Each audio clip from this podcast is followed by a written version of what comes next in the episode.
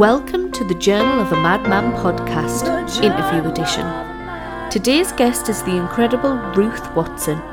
Ruth is a mental health advisor for Mind, an entrepreneur of Ecologico UK, a wife, mother, and sister, and daughter, who is just trying to make the world a little bit better.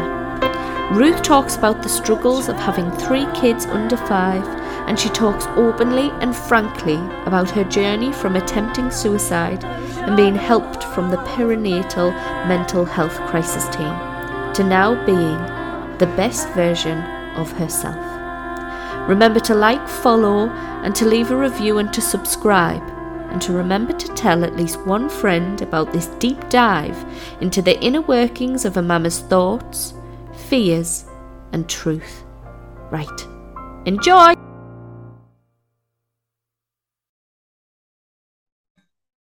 Hi, Ruth. How are you? I'm great. Thank you. Thank you for having me today. I'm looking forward to this chat. Oh, thank you so much. I totally appreciate you taking some time out of your busy schedule of parenting and running an amazing business. So oh, thanks for coming on. No, it's honestly it's a pleasure. It's just nice to get a break from the kids to like have a bit of time to have an adult conversation, isn't it? that is the goal in life. Have yeah. your children, but also have some time away from the children. Yeah. I'm a better man when I'm away from them. but they have to be on your schedule at all times. Yeah, yeah. so, um, for anybody listening who doesn't know who you are, this yeah. is now going to be your opportunity to um set the record straight tell us who you are. So, can we have a little whist- whistle stop tour of who you are, what you do, yeah. how many children you have, family dynamic? Go for it. Okay, so I'm Ruth. I am 35. Had to think about that. Um, mum to three under five. That's why I had to think about it. Um, the past five years have been a blur. So I've got a five-year-old son, a four-year-old daughter, 13 months between them and then an eight month old son as well. Um, I work for Mind, so I work in corporate mental health training by day, and I also run Ecologico UK, which is an eco business which helps um, other families, normal families, that's what we're very keen on, like normal families, to be a bit greener and to make a few swaps. Um, I live at home with my husband, Andy, who works in professional football recruitment um, and data analysis. So, like a bit of a boys' subject there, football, um, professional football. But he also helps with the business as well. And he's really involved and very much like a core parenting unit family we do a lot together and we're really keen on having that like core family values in everything that we do with work. Oh, just that sounds epic, but insanely busy. It, it I mean, it is we always say we're busy, but I think we like to be like that. Like me and Andy have just celebrated our sixth wedding anniversary literally at the weekend. And in that six years, we've like both gone freelance, set up our own businesses, had three kids, moved house, um, like bought a caravan, like just done, we just that's just how we are. Do you know what I mean? Like we're just that kind them kind of people, but it does mean we have to have like quite structured time as well like we have to be organized. We don't have family nearby so we have no like informal childcare no grandparents. Um so it is just us two and the kids for most of the time. Um so it can be chaos but organized chaos we like to think. Was that a choice to be separate from the family so Andrew's from Blackburn in Lancashire. So we originally, when Andrew and I met, we were up here, like in the northeast, and then we moved away for work to Cheshire. To and I live, I was in Liverpool, um, and so we were down there working. So we've never really been near family. And then I got a job working for Middlesbrough Football Club, and Andy was working in Leeds for William Hill, um, doing betting odds. So like Teesside seemed to be a logical choice between our two works. But my mum and dad are up in Seaham, so not like a million miles away my sister's in Easington. So they're about like 25 minutes, half an hour away. Um, so, you know, when we do need them, they can come, you know, and like help with the kids or whatever. But realistically, you know, like they've got their own jobs. Like my mum and dad, like my dad still works, my sister works. So it's tricky. So most of the time we are on our own apart from like we occasionally get the grandparents coming to visit to help us out but you know we make it work and that's the beauty of us having these flexible working patterns as well. I think that's really helped us. Definitely. So, was it a conscious choice to have three under five years old? Not at all. So, I had my eldest. Um, he came a little bit quicker than expected. So I was told, just going back a little bit further, um, like I've had gynae issues. And I was told um, when I was younger, probably in my early 20s, before I met Andy, like you'll struggle to conceive. You'll like I had fibroids on my ovaries and I had um, pelvic inflammatory disease and flare-ups and things like that. And I was always told like you'll find it really difficult to get pregnant. If you get pregnant, then you've got a risk of miscarriage. It's very unlikely you'll carry a healthy baby to term. So we did the whole thing of like, oh, let's start trying because it's going to take a long time and then we might need IVF. And then literally the first month I came off the pill, I was pregnant. So it just like, it's, you just never know, do you? No. So eh, eh, we got pregnant with him and then I was exclusively breastfeeding. So I am the proof that exclusive breastfeeding is not a reliable form of contraception. so on my 30th birthday, three month old baby, first night away from baby, too much gin, got pregnant again. So there's literally 13 months between our eldest two. So she was definitely quicker than we planned. But you know what? Now we wouldn't have it any other way. But at the time, I remember, and this is like really honest, when I found out I was pregnant with her, I was devastated. Like I was and and that's such a horrible thing to say, isn't it? And I know so many people like would be desperate to to have a baby or have two like and I'd uh, be able to conceive naturally.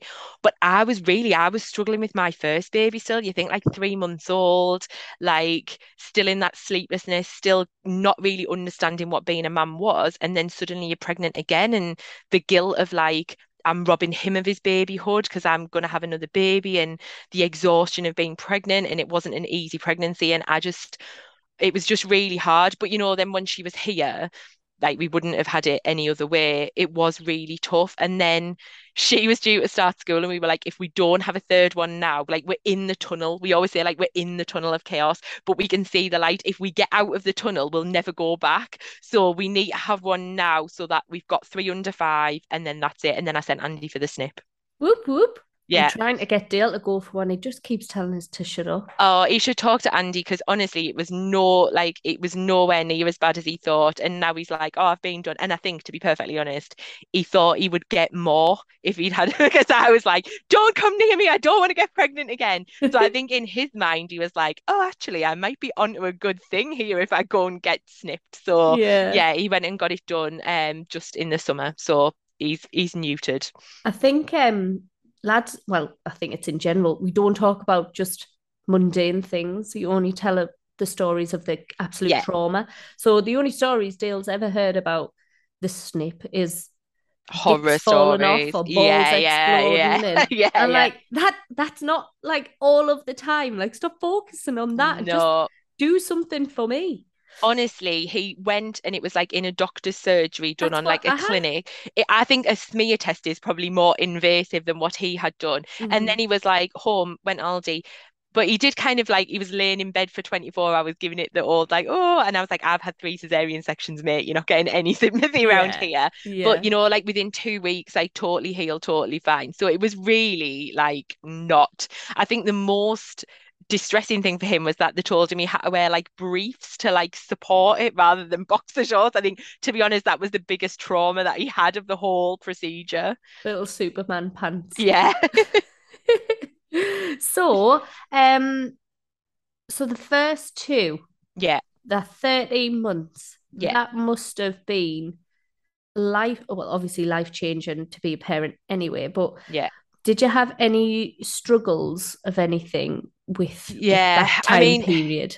It was really hard, really, really hard, and it actually um I honestly think now looking back, firstly, I was totally unprepared for motherhood. Like I thought I knew everything. I'd read all the books, I'd done the hypnobirthing course, I had this nailed. Like I am quite a high achieving person. So I was like, I'm gonna smash this, I'm gonna be the best parent.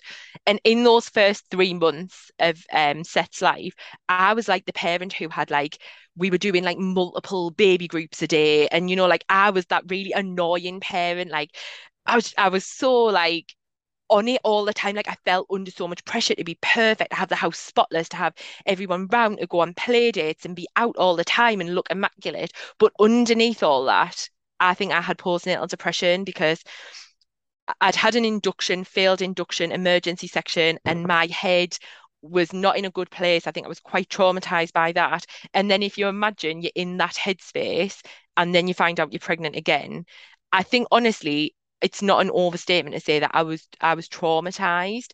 And then we found out we were going to have to have another have to have another section why was that um, then, if you don't mind me asking? So, no, not at all. So my liver started to fail. Um, so I, I, had cholestasis of the liver in my second pregnancy. So it wasn't, my liver wasn't filtering. And obviously the toxins then worry the worry about the transfer of toxins to the baby through the placenta. So they basically said to me when I was about 36 weeks pregnant, you know, if we don't get this baby out now, she might not make it. And then it was only in that moment in the hospital I thought, like, I want this baby. I really want yeah. her and I can't lose her.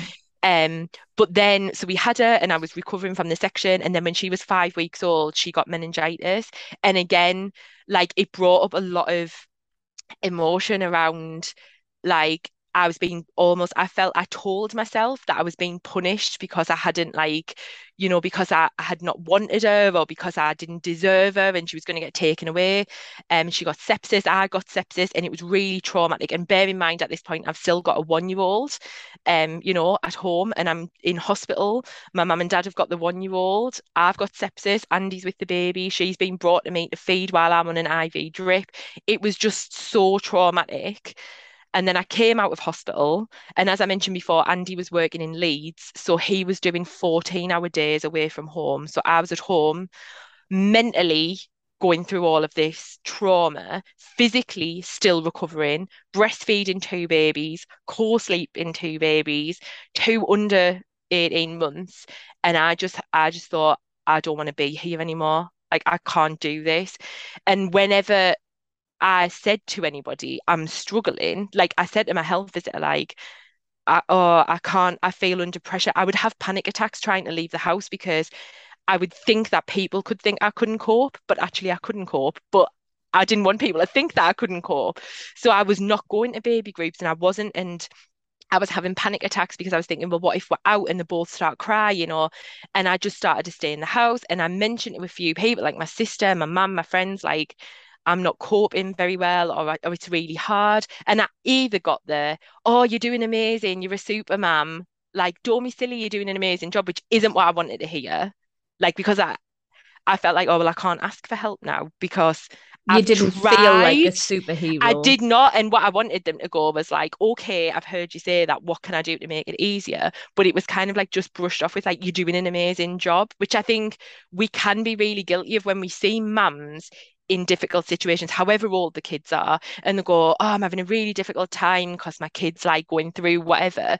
We go, Oh man, you're doing an amazing job. But actually, what we want is some validation of like, it's yeah. flipping hard, like it's bloody hard work. You're exhausted.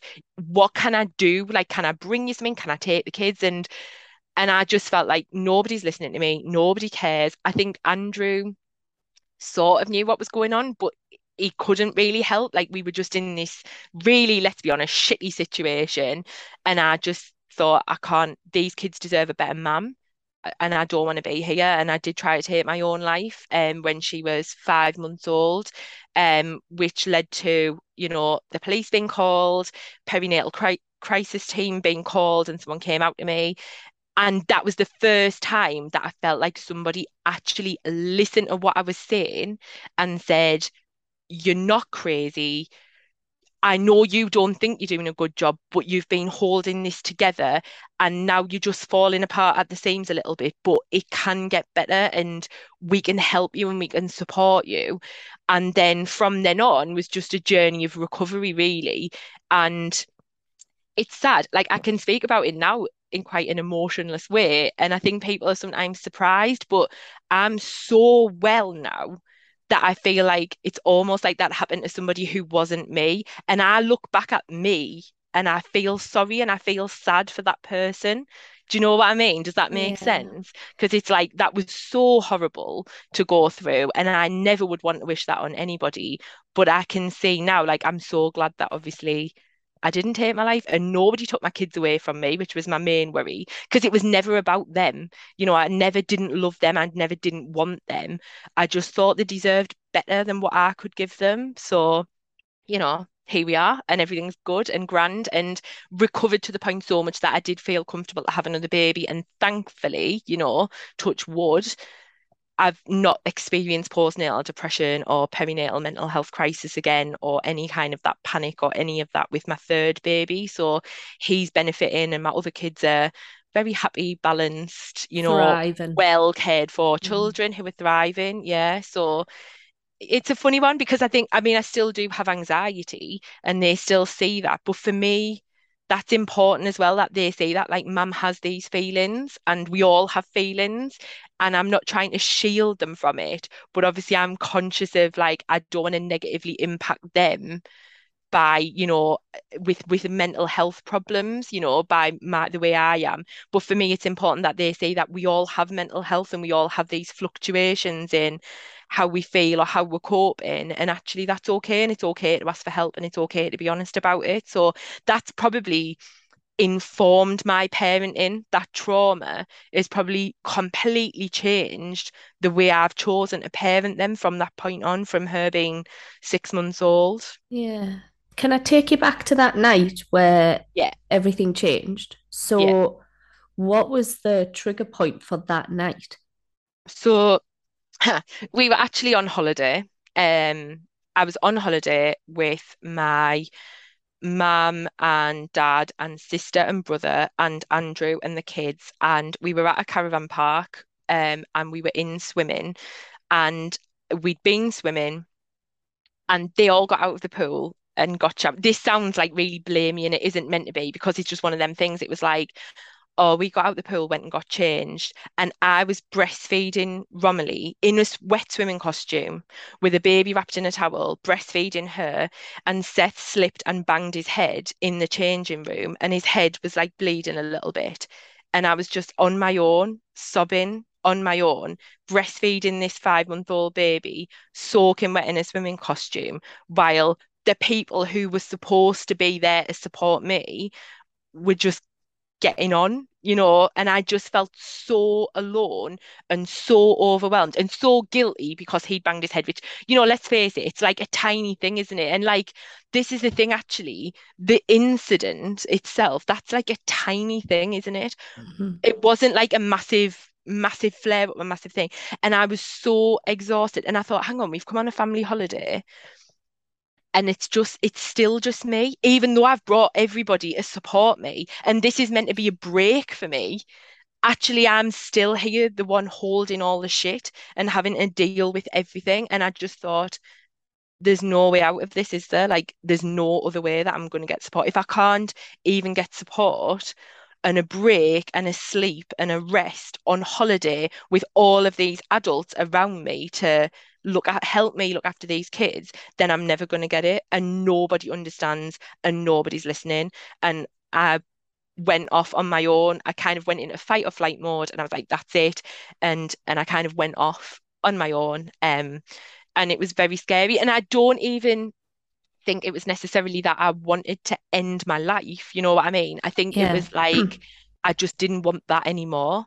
And I couldn't, couldn't see another way to get the support. But actually, obviously, now I understand there isn't there there are other ways. Of course, there are other ways. But I think when your head's in that headspace, you just can't even see that, can you? You're just so consumed by it. And yeah, I just thought these kids deserve better than this.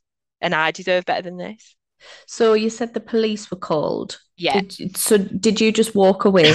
Yeah, and I was we were at um we were actually at a cliff top. So I'd gone off and said, That's it, like that's it, I'm done. Bye. Have a nice life. Look after them. I'm done. And I went off. And my mum, in a panic, phoned the police because she didn't know what else to do. Um, and she rang the police. Within seconds, the police were there. And um, brought me back. I sat me in the boot of my mum and dad's car, so I couldn't go anywhere. In the with the boot down, no, like a little dog. Let, they did let me have the boot up, so I could, you know, I was fine.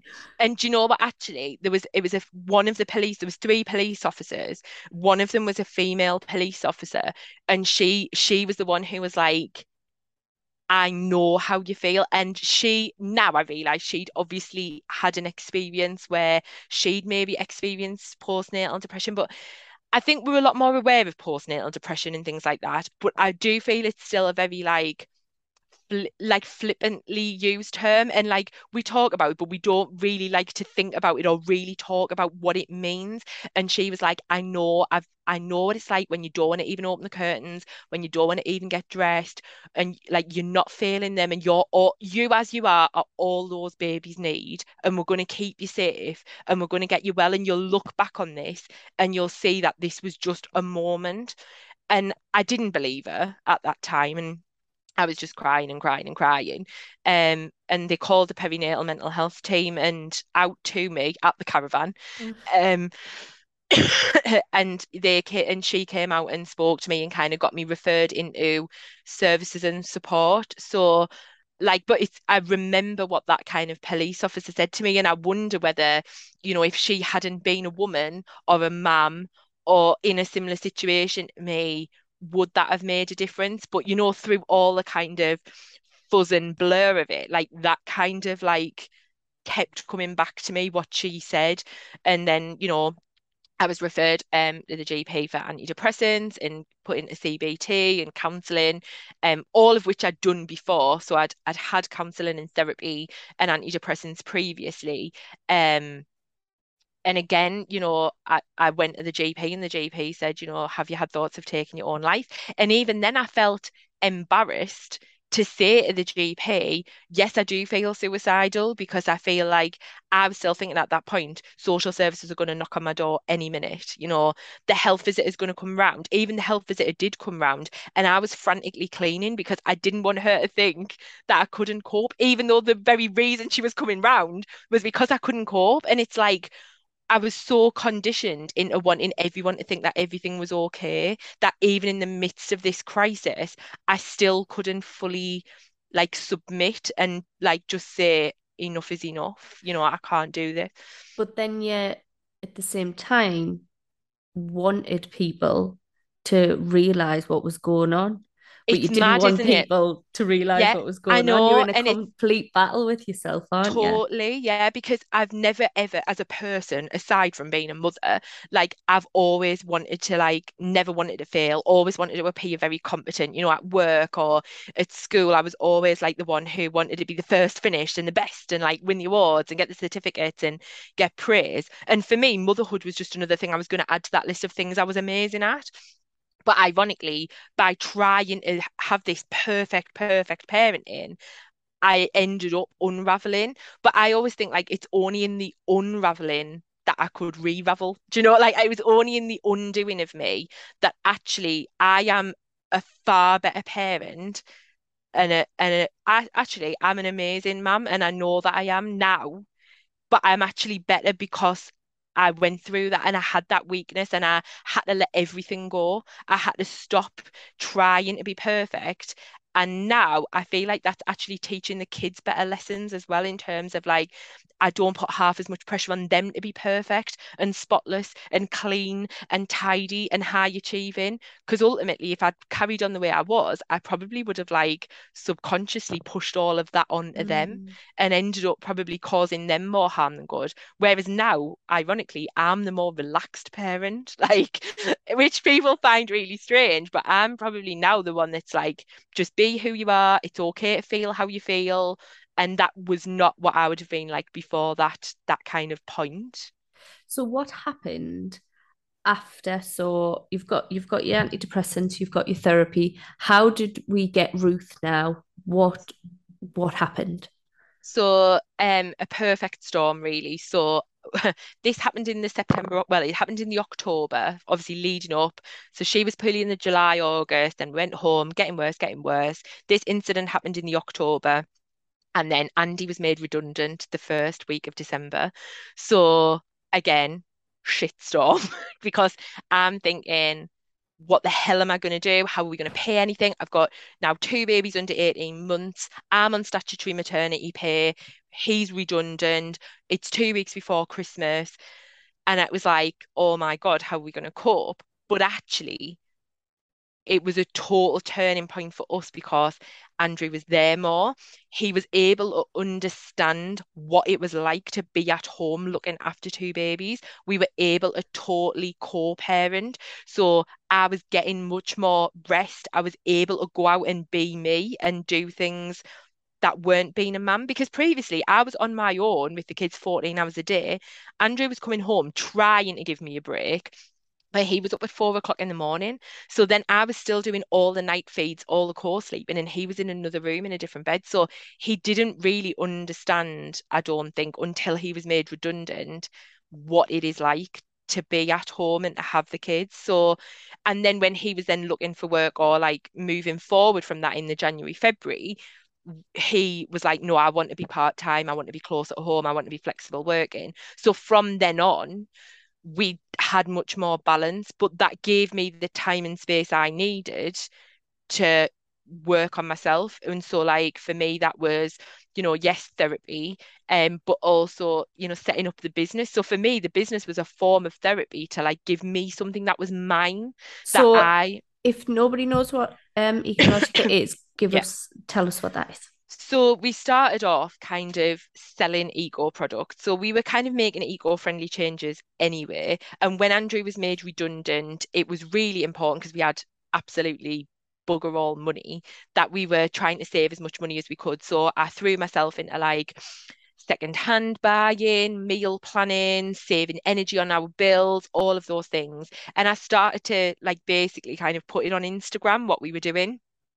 And people started to like it and comment and tell me like I find what you're doing really inspirational which obviously for me was quite a confidence boost. And I kind of like wanted to do more. And naturally I want to help people and educate people because I'm an ex-teacher. So like for me it kind of felt much more like I had a purpose outside of being a mum and then I was like we need money we're buying these products can I sell these products to people? So I started to get some wholesalers and buy in the products in bulk, and then I could sell them on.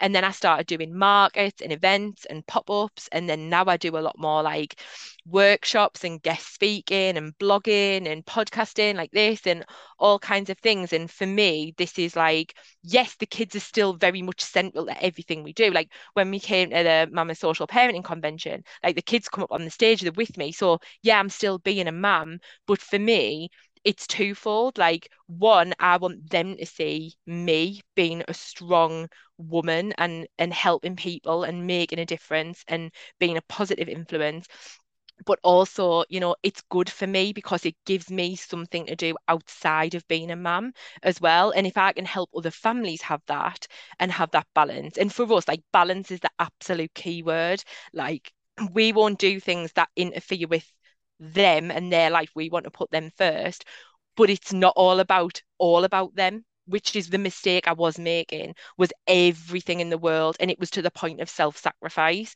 So now it's much more like I do markets. Sometimes they come with me, sometimes they don't, depends if they want to. But like it's all about having that balance of something for me and something for them now with the business. So and we love it. The kids love it. We love it. So it's all good. Yeah.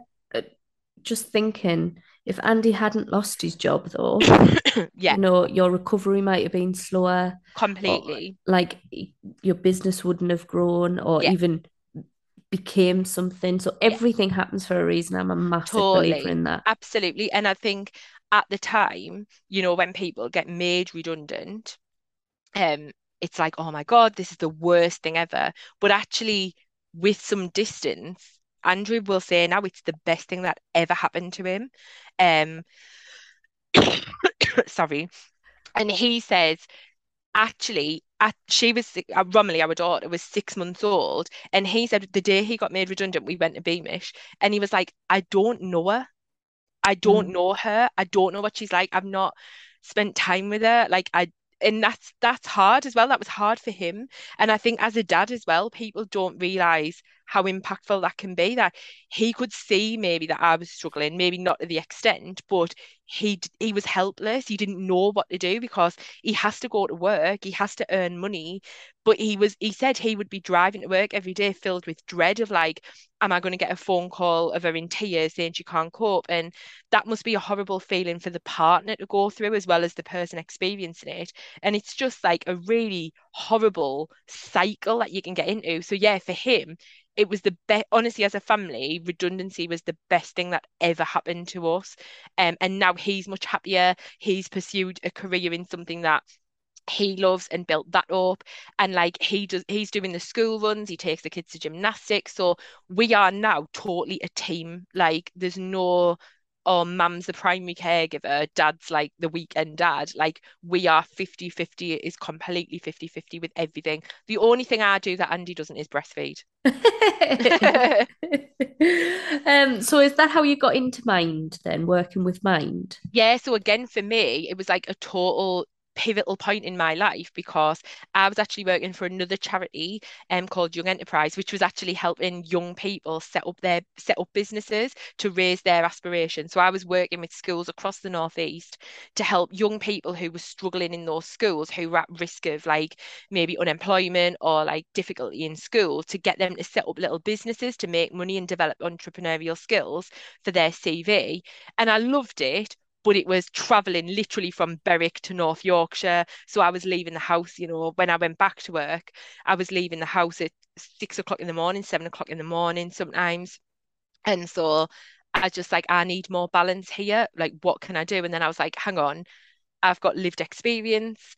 I'm a teacher let me go and work for Mind and let me train people and talk to people and teach people about mental health. So I'm not a counselor, I'm not a trained therapist, but I now go into like workplaces, organizations, groups and teach about mental health. So teach about resilience, teach suicide awareness, teach mental health first aid.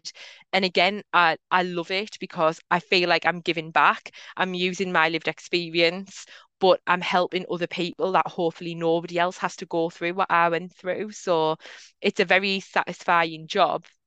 And again, they're great in terms of working around the kids as well. So um yeah, I, like I, I can't imagine now not working for Mind, but I probably would have never worked for Mind. Yeah without that experience. And obviously, Mind are a great employer in terms of they want to employ people who have lived experience of mental health, which is quite unusual when you go into a job interview and you the first thing you say is like, I'm I'm a mental I've got mental health problems. Like that's usually in a job interview, you're like, don't mention the anxiety, don't mention the depression, don't mention the self-harm or the suicide or the OCD or whatever.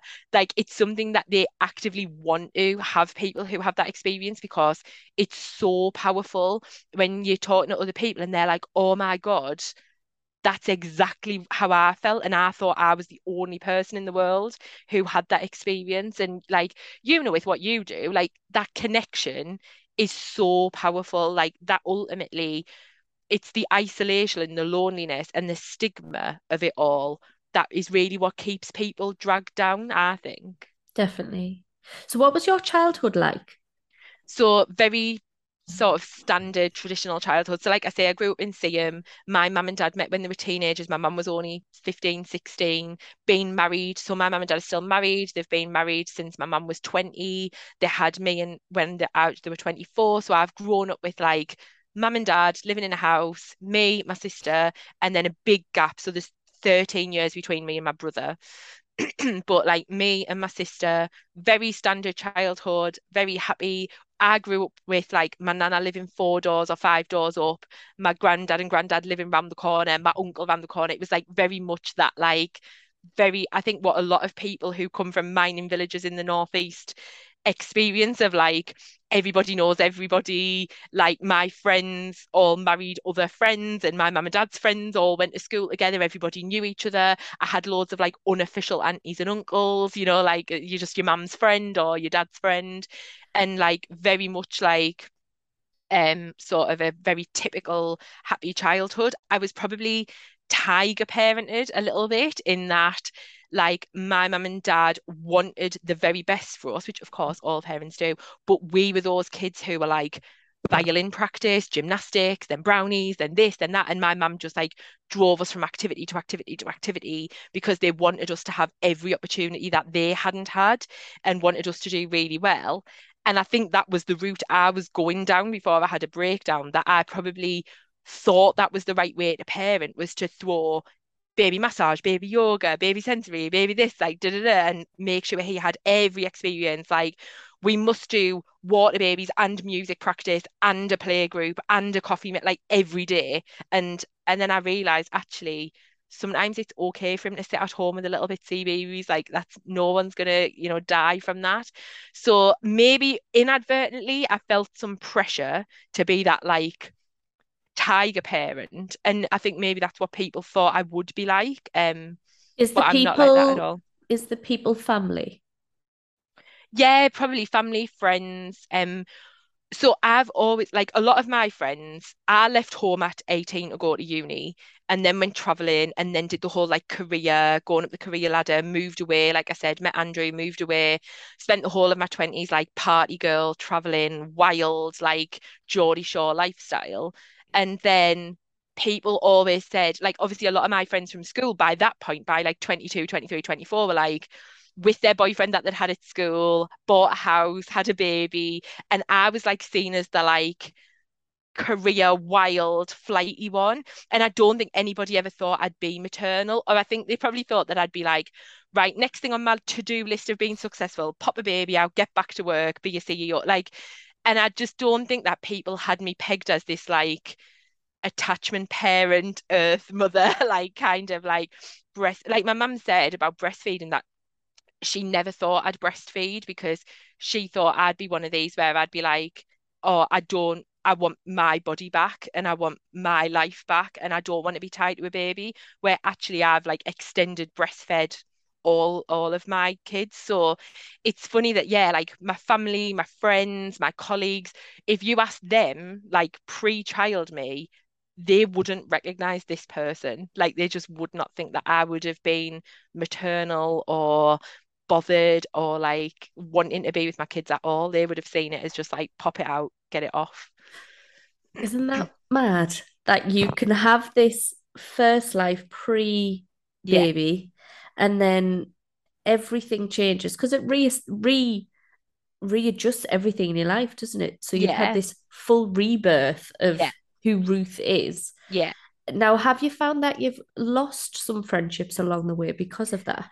it was tricky because a lot of my friends who so I've said like a lot of my friends who are from home that have been you know like your friends that you've grown up with. Your school mates yeah school friends and like home friends I call them. But like they've obviously some of their kids are a lot older than mine. They're like 10 11 13 because they settled down very young. But then all of my like career party going out friends were like oh god I don't want to have kids. So they're only just starting to have kids now at like 35 so now so there was that like I wouldn't say lost friendship, but like when I then had so I was 29 when I had Seth, 30 when I had Romilly, there was that like distancing because they were still going out, spending their money on like stuff that obviously I didn't have the money to spend like stuff on. So they were going on holidays, buying nice cars, going out for nice meals, like having their own time, buying lovely clothes all the time, and all of those things, like climbing the career ladder, going like doing more and more education, degrees and masters and doctorates.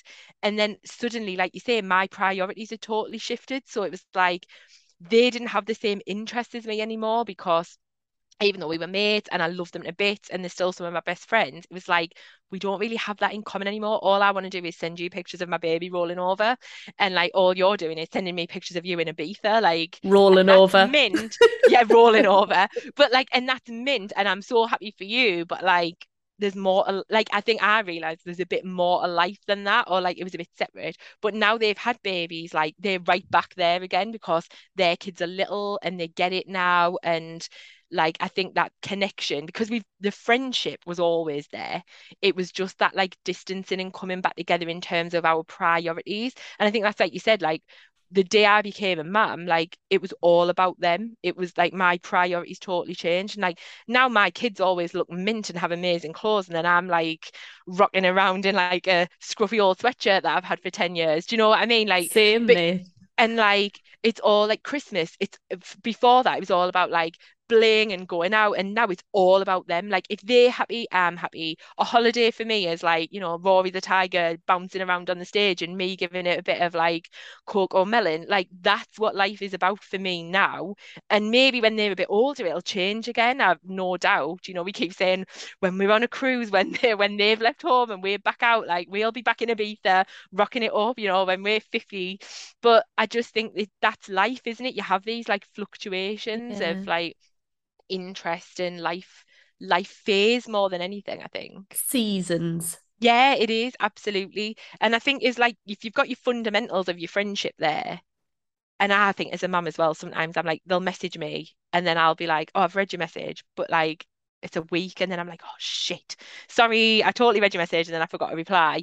And the friends who are mums are like, don't worry, we've all been there. But my friends who weren't mums were like, ugh, you like sly bitch, you've read my message and you've not responded because they just didn't get it. And now I think they get it much more. And so they feel like I'm not snubbing them. They understand that it's just life. Like life happens when you're a mum, um, whether you want it to or not. Yeah.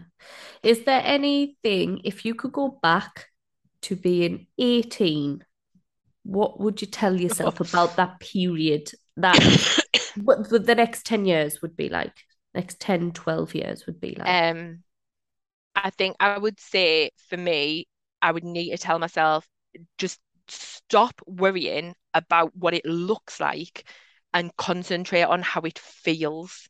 So for me, I was always bothered about like what other people thought or what it looked like on social media or like even in terms of like I met Andy when I was 24, but I was like constantly like desperately like I really need a boyfriend. I really need a perfect boyfriend. And like the minute I was like, oh God, men, I'm sick of men. It was like, oh, in walks Andy. So it was like I think sometimes I was so hung up on how how I wanted things to pan out in my plan that I was probably missing opportunities and not enjoying stuff. So from the surface, if you looked at my Instagram or my Facebook, it would look like I had the um, most amazing life.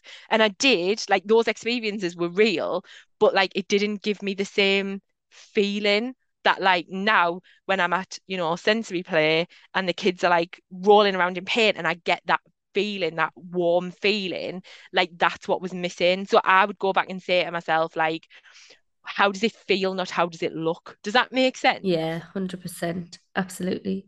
Did social media change your parenting or or what? I think it's a tricky one because um, I, I think especially in those early days when I was going through perinatal mental health crisis, because I'd had this like I would say like insta life. I had this, I'd created this like me going out with the girls and all of these pictures on Instagram. I felt the pressure to keep that up as a parent, as like a perfect parent. So if if Seth was dirty, I would change him straight away. I would have the house tidy. So now, and now all I do is I just put him in a corner that is tidy, or I tidy a corner that so it looks a bit tidier. Do you know what I mean? And we're all guilty of it, aren't we? But I think for us as parents now, like I got Facebook was kind of just coming out when I was at uni. So all of my like uni and 20s were in that like very Facebook sort of like era where everyone was posting all this stuff. And so now I think it's a little bit more real life. I still post stuff on social media about them a lot because of the business and also because mm-hmm. we have family and friends all over. But I'm a little bit more now like like I will put on like, oh, this is my kids, look at them being assholes, like Insta versus reality moments. Yeah. And I think that's very liberating to just be like, I don't care if they've got chocolate on the face. I don't care if they've got like a nappy hanging between the knees. Like all of these things, that's just life. And the people who care about you, your real friends and family, they want to see that anyway. Like yeah. they just want to see the kids walking or playing. They're not bothered about what the background of your, you know, kitchen looks like or whatever. 100%. Um, what would you like the kids to remember about their childhood and about you as a mother? Okay, that's tricky. Um, I think for me, it's so important that they know that they are loved as they are. I'm getting a bit emotional here, but like that. Oh, flipping heck. Um, I didn't. God, Kaylee, man, what are you doing to me? Sorry. But like that. That actually, however they are, whatever they do, that they are loved and that I flipping heck that I accept them for who they are, and that that's whether they are amazingly successful, whether they are having a really crap day, whether they tell me to get lost, whether they do what I want, whether they are like misbehaving and I'm cross with them, that I still love them and accept them. And I want them to kind of remember that about me, that I was always like there for them.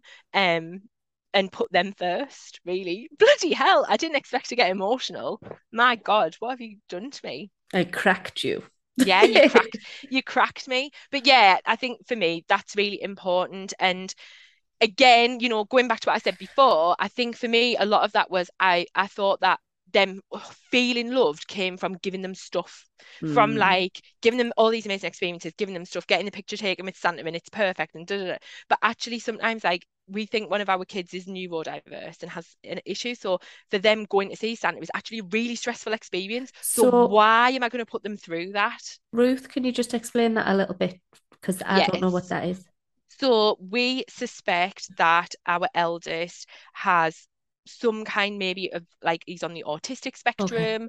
or he basically has a spicy brain and he calls it his spicy brain. brain. I love that. Yeah, so we call it spicy brain. He's not formally diagnosed, but we've noticed a lot of kind of sensory issues and traits and personality kind of behaviors and things that he adopts, which would indicate that to us. And it's okay and that's part of you know accepting and loving him for how he is but we've i've tried to do that whole like you will go to a group where there's loads of people or you will go to a big Halloween trick or treating or fireworks or whatever. And actually, for him, that's incredibly stressful overwhelming. He ends up crying. I would end up crying. And so now I'm just like, do you know what, son? We'll roll with it. We'll rock with it. Whatever you want to do is absolutely fine. Do you want to get dressed up?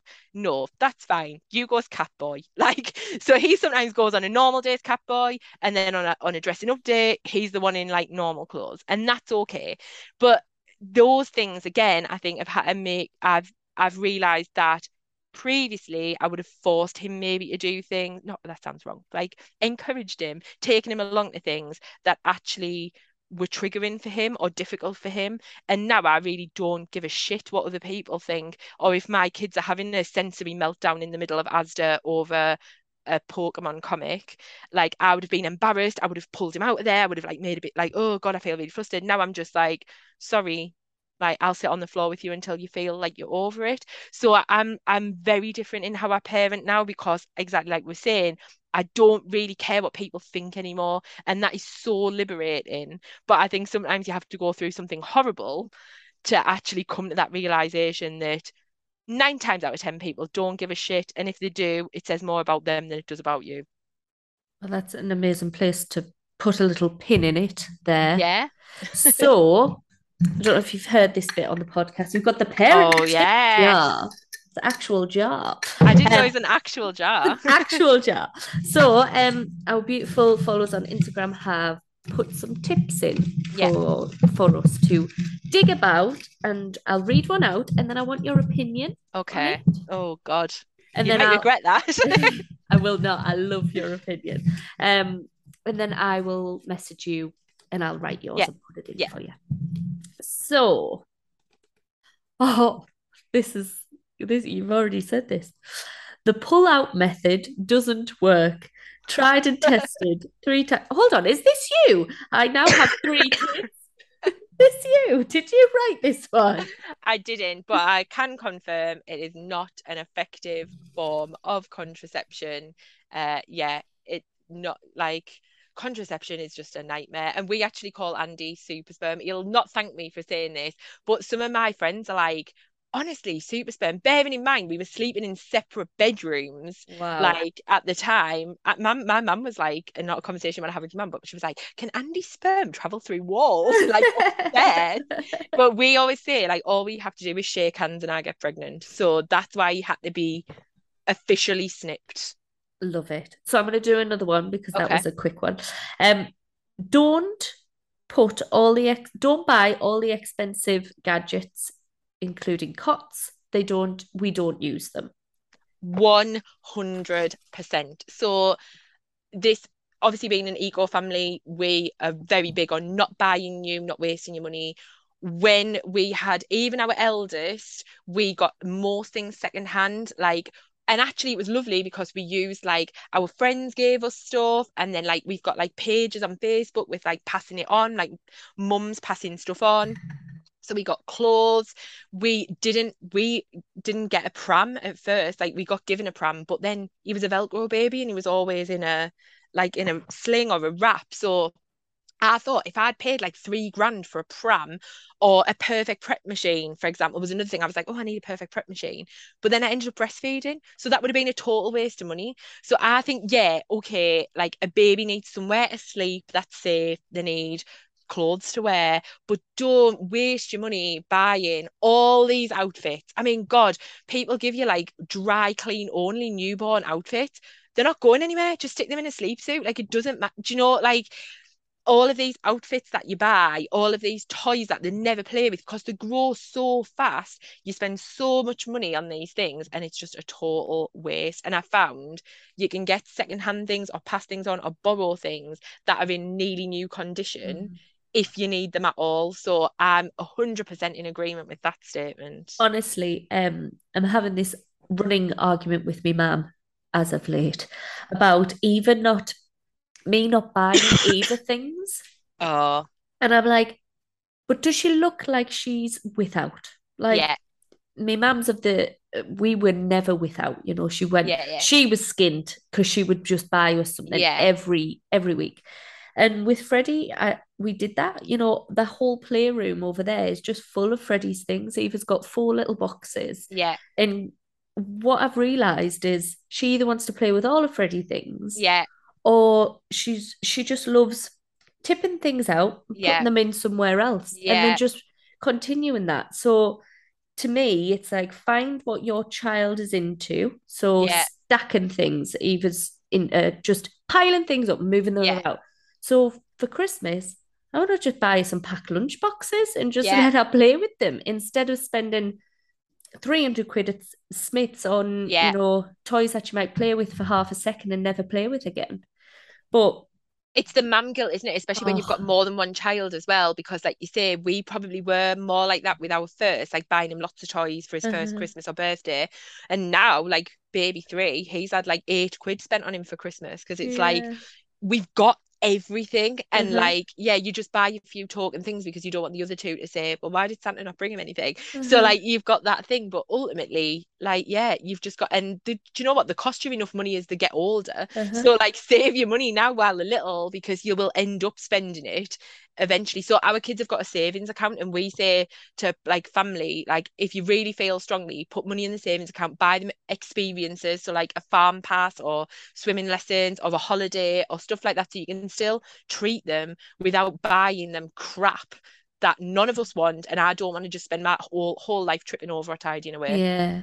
We started doing that last year, experiences, because my mum and dad would spend more money than us on Freddie because we didn't have Eva.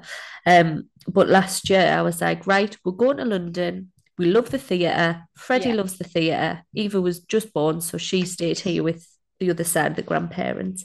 And at first, my mum and dad were like, what? We can't get them anything. And I'm like, you are spent. It was 150 pound frozen on the West End. Like, my God, that is more than enough. And he still talks about that experience. Yeah, the thousand pound you spent on Paw Patrol the year before. You know, there's still some under the bed that he's not even opened. So, yeah. to me, it's about them experiences. It's about oh yeah formative totally. experiences instead of plastic crap. So I totally yeah. agree with absolutely everything that you are doing. And I'm just super proud to be on your radar. Ah, thank you. Ditto. Absolutely, 100%. Well, thank you very much. I much yeah, appreciate you. Yeah. Bye, Ruth. And that's it. All done. If you'd like to share your own crazy stories on parenting, please follow me on Instagram and send me your journal entries at Mamma Social Co, and I promise to keep them anonymous if you want me to. Also, remember to hit follow, subscribe, share, and if you want to leave me a little review, I'd really appreciate your feedback. So that's it. Have a great day and see you soon.